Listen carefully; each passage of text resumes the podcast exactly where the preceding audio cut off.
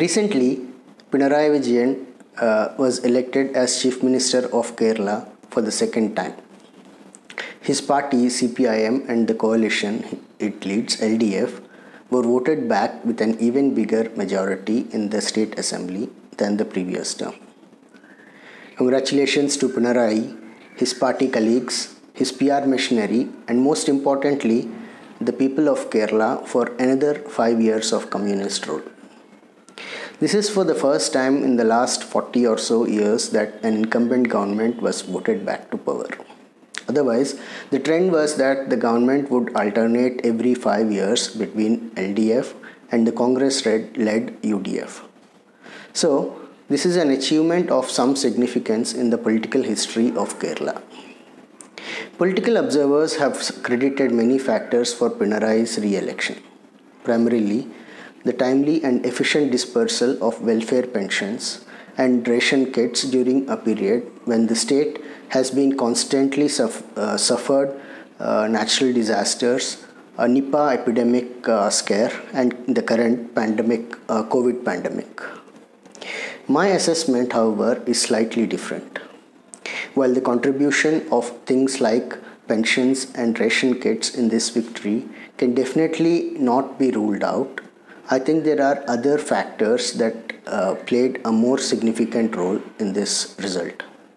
If voting was purely on governance issues, there is no way that Pinarayi government, plagued constantly as it was by scandals and scams, could have got the popular support. I had highlighted many of these issues in the past on this channel itself.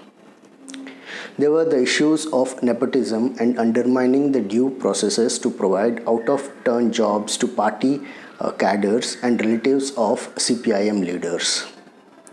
There were several instances of police excesses, lockup deaths, and uh, allegations of uh, fake encounters during the last five years in Kerala.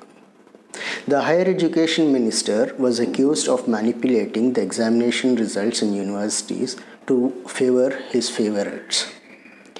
The topmost leader in the state uh, CPIM, the general secretary, had to resign following his two uh, sons becoming accused in a drug smuggling case and having an extramarital relationship, respectively.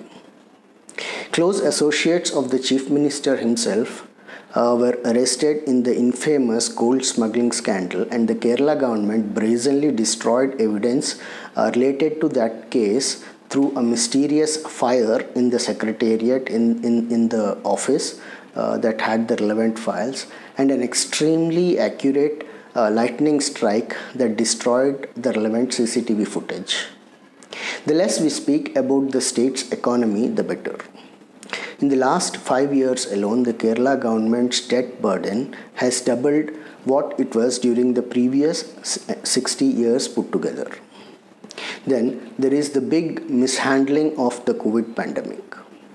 Notwithstanding all the publicity and praise that the previous health minister KK Shailaja received in the mainstream media, what cannot be denied by anyone is that the first uh, COVID wave itself never ended in Kerala. Right from the beginning, Kerala, along with Maharashtra, has been one of uh, one of the epicenters of the pandemic in India. Despite all these, if a government is re-elected, that too with a bigger majority than it had before, that election result definitely cannot be due to uh, pensions or kits or any other governance uh, issues. I believe what helped Pinarayi overcome all the scams and scandals and anti incumbency is a two pronged strategy. A PR overdrive like never seen before in history of Kerala and a blatant and shameless pandering to radical Islamist elements in the state.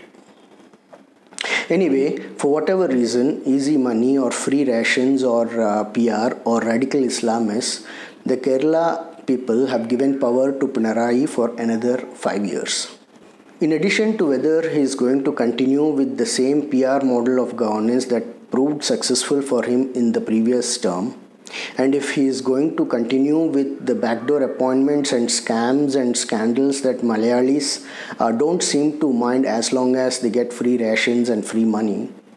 Another aspect that that will be closely observed in the next five years is the developing power struggle within the Kerala CPIM.